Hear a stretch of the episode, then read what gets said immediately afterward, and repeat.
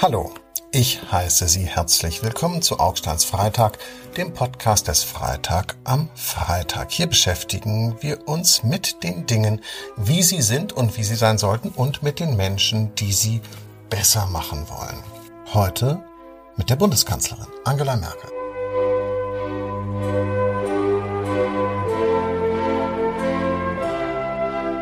Ich nehme mal an, dass die Bundeskanzlerin die Welt auch zu einem besseren Ort machen wollte.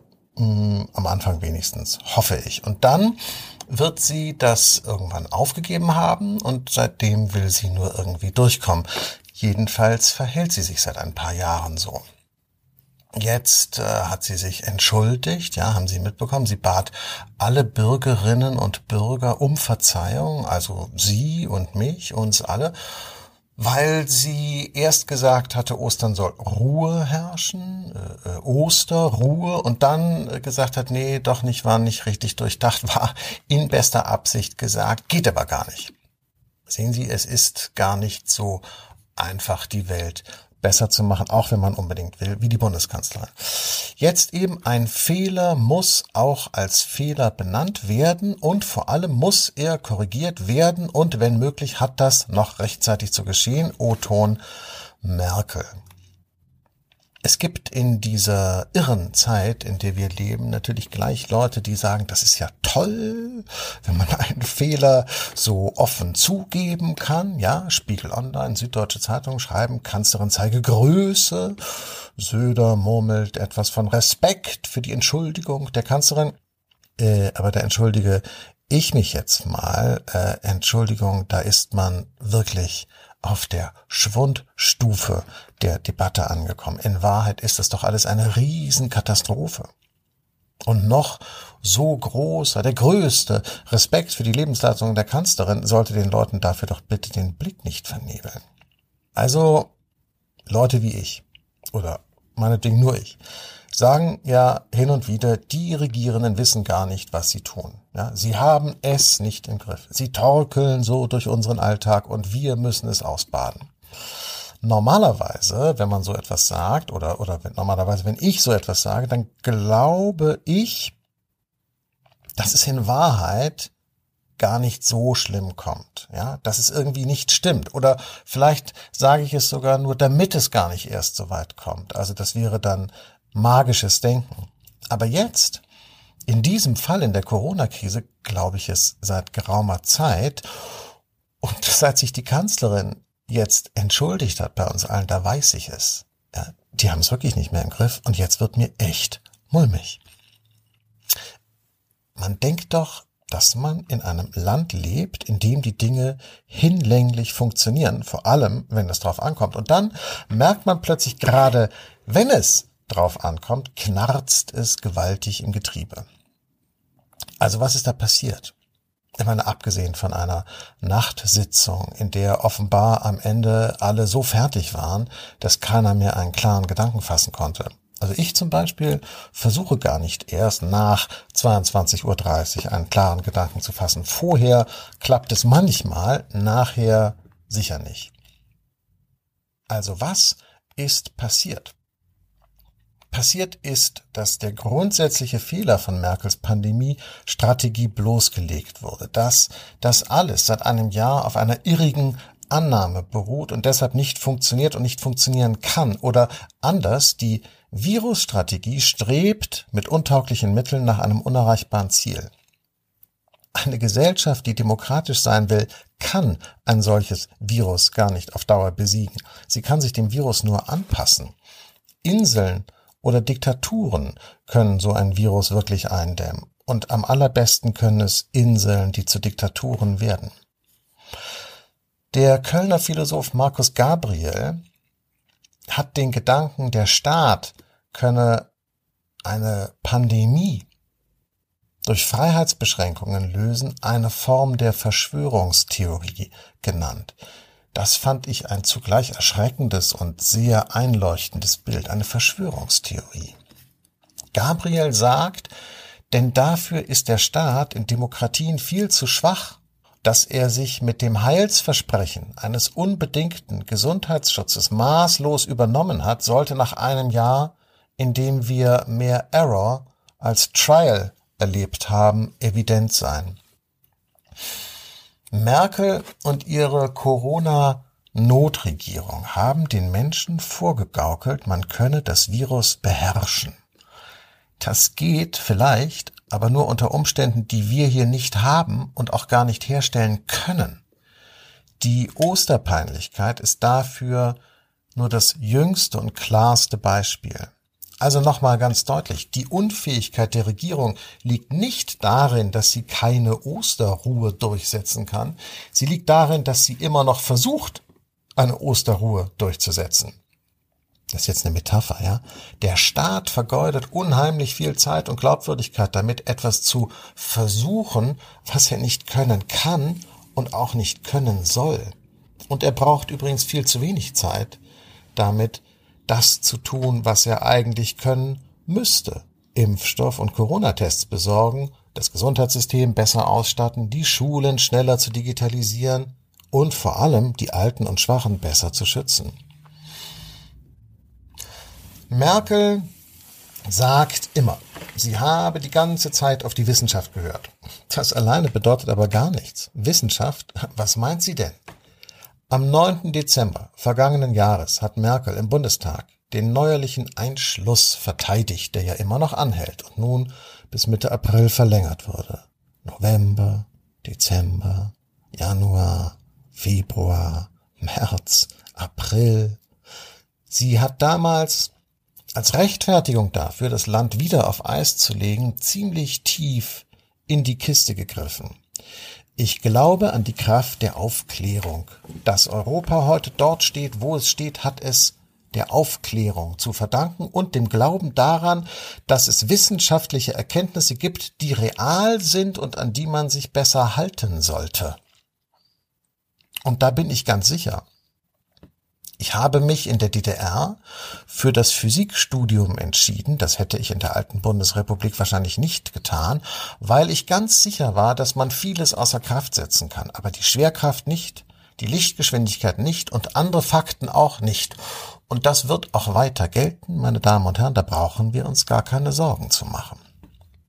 Das hat Angela Merkel gesagt am 9. Dezember im Bundestag in Berlin. Aufklärung, Schwerkraft, Lichtgeschwindigkeit. In diese Reihe hat sie ihren Corona-Kurs gestellt. Klammer auf, nebenbei, man muss sagen, dass auf die Schwerkraft glücklicherweise mehr Verlass ist als auf Merkels Maßnahmen, sonst würden uns hier noch ganz andere Dinge um die Ohren fliegen. Nebenbemerkung Ende Klammer zu. Der Effekt und das Ziel dieser Rhetorik besteht darin, alle Leute, die an ihrem Kurs zweifeln, als Idioten und Irre darzustellen, als Flat Earther, mit denen man nicht mal reden muss. Das ist Merkels alte Strategie, ja, ihre eigene Meinung zu einem alternativlosen Gesetz zu machen. Vermutlich ist es übrigens das Geheimnis äh, vieler sehr erfolgreicher Leute, dass sie sich selber tatsächlich für notwendig halten. So, bitte keine Missverständnisse. Natürlich ist es richtig, auf die Wissenschaftler zu hören. Man muss sich bloß die richtigen aussuchen. Und Merkel hat leider auf die Falschen gehört. Auf Leute wie Herrn Drosten oder Frau Brinkmann, die ganz, ganz viel von Virologie verstehen und ganz, ganz wenig von der Gesellschaft. So eine Pandemie hat offenbar viel weniger mit Viren zu tun, als viel mehr mit Menschen. Und ehrlich gesagt, wenn man sich das mal in Ruhe überlegt, ist das auch gar nicht so erstaunlich, denn eigentlich interessieren wir uns alle ja gar nicht für die Viren, sondern für die Menschen. Erstaunlich ist, dass das im Kanzleramt und in so vielen Redaktionen noch nicht so richtig angekommen ist. Die offene Frage der Flatten the Curve Strategie war vom ersten Tag an, wie lange dauert das denn? Und jetzt dauert es schon beinahe ein Jahr. Und stelle sich mal vor, dass hätte man damals den Leuten gesagt. Vielleicht hätten sie dann gleich stärker darauf gedrängt, dass der Staat einen anderen Weg einschlägt, nämlich den, den man auf Dauer ohnehin wird wählen müssen, mit diesem neuen Virus irgendwie zu leben lernen, dass man nicht mehr aus der Welt bekommen wird. Stattdessen wird das Ende unserer Freiheitseinschränkungen noch immer an das Erreichen einer Herdenimmunität durch Impfung gekoppelt. Und gleichzeitig warnt man uns vor den unabsehbaren Entwicklungen der Mutationen. Ja, aber wer weiß denn, welche Mutationen danach kommen? Geht das dann immer so weiter? Bekommen wir unsere Freiheit dann erst viel, viel später zurück oder vielleicht gar nicht, weil der Staat versucht etwas zu tun, was er nicht kann und das, was er können müsste, versäumt? Neulich habe ich mit meinem lieben Kollegen Blome, den der eine oder die andere vielleicht noch kennt, über die Frage geredet, welche Rolle Merkel bei der Sache eigentlich selber spielt. Und er hat gesagt, man würde es sich zu leicht machen, wenn man ihr die ganze Schuld in die Schuhe schiebt. Gut, ja, habe ich gesagt, das finde ich irgendwie fair, weil so Personalisierung hochkomplexer Vorgänge ist immer so ein bisschen populistisch, da macht man es sich immer so ein bisschen zu einfach. Aber ehrlich gesagt, sie ist die Kanzlerin und wenn eine so wichtige Sache so schief läuft, dann ist sie halt schuld. Merkel selber hat übrigens nach ihrer Osterkatastrophe gesagt, dieser Fehler ist einzig und allein mein Fehler, denn am Ende trage ich für alles die letzte Verantwortung qua Amt. Das klingt jetzt so ein bisschen trotzig, ja, so wie eine Mutter oder äh, ein Vater, der sagt, ja, ja, macht mir nur Vorwürfe, am Ende bin ja eh immer ich schuld, ich kann es euch ja gar nicht recht machen. Also schon ein bisschen lamoyant. Aber das ist mir Schnurz. Ich finde, wenn das hier wirklich die schlimmste Krise seit dem Zweiten Weltkrieg ist, hat Merkel gesagt, dann ist es per Definition Chefinnensache, dass wir da halbwegs gut durchkommen. Eigentlich haben alle Leute, die etwas von Merkel verstehen, in all den Jahren immer geschrieben, dass sie Krise kann, dass sie sozusagen die Krisenkanzlerin par excellence sei.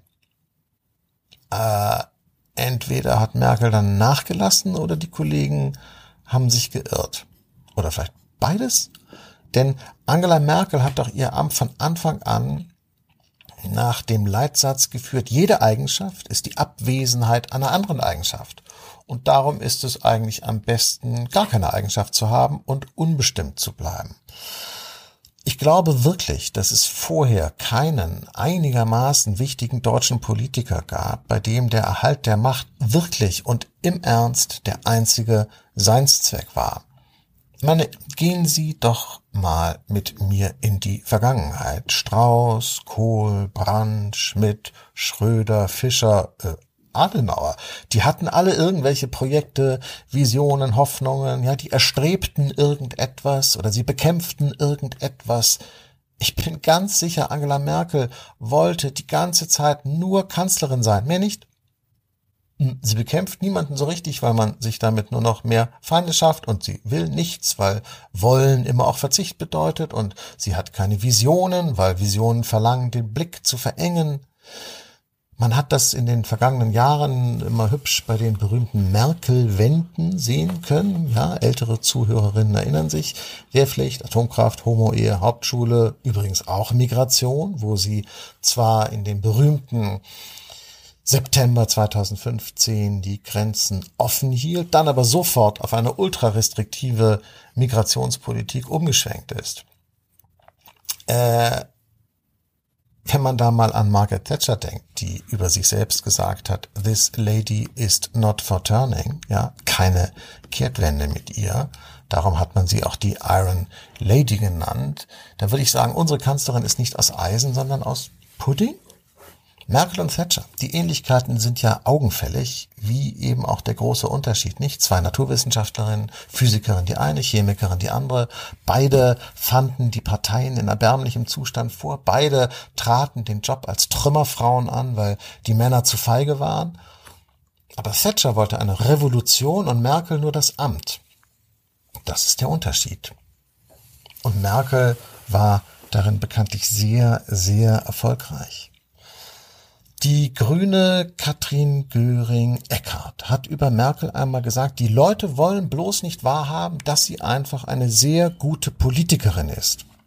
Okay, gerne. Äh, aber was ist das, eine gute Politikerin? Also wenn Politik bedeutet, die Wirklichkeit nach den eigenen Ideen zu formen, äh, dann ist Angela Merkel gar keine Politikerin.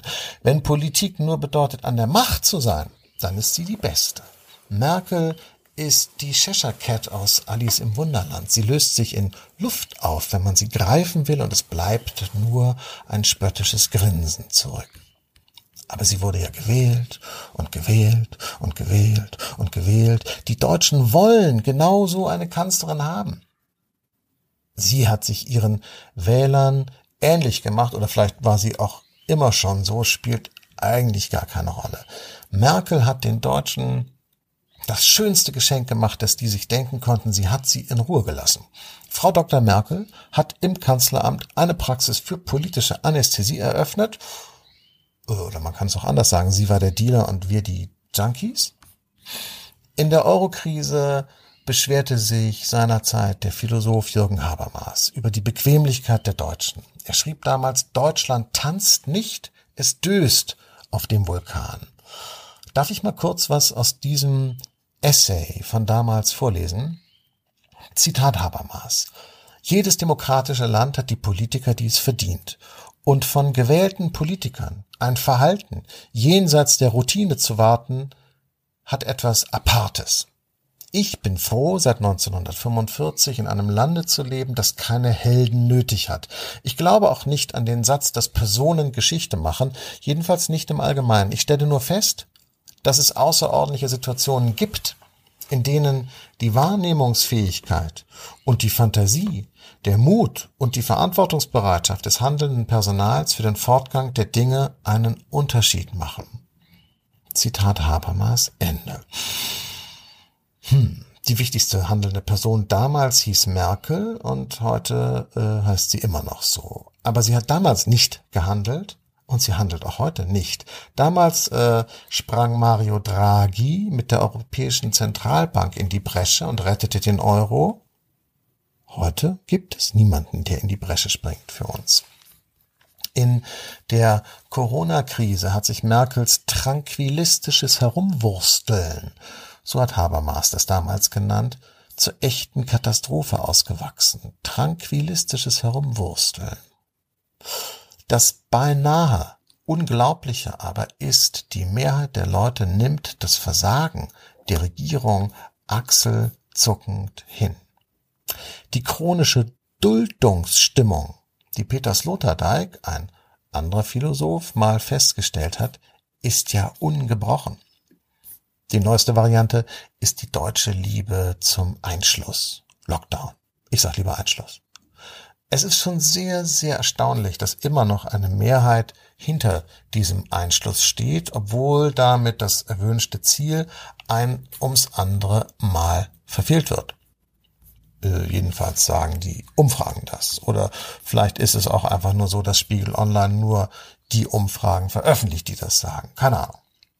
Mal sehen, wie das jetzt aussieht nach Merkels Mea Culpa. Bisher waren es ja nur die Werte der CDU-CSU, die in den Keller gingen und nicht Merkels, aber leider tritt die Kanzlerin im Herbst nicht mehr an. Ich glaube, Angela Merkel ist einfach zu lange im Amt. Ja, wer 16 Jahre lang so viel Macht hat, der hinterfragt seine eigenen Methoden nicht mehr. Aber in der Corona-Krise taugen Merkels Methoden nicht. Vor vielen, vielen Jahren begann Merkels Aufstieg damit, dass sie die einzige war, die sich traute auszusprechen, was offenkundig war. Helmut Kohl muss weg. Es sieht nicht so aus, als gäbe es in der Union jemanden, der das Gleiche heute wagt. Das war Augsteins Freitag, der Podcast des Freitag am Freitag. Sie können uns bei Apple, Spotify und anderen Podcatchern hören und auf freitag.de und mir schreiben unter jakob.augstein freitag.de. Bis bald, ihr Jakob Augstein. Schon, schon, schon,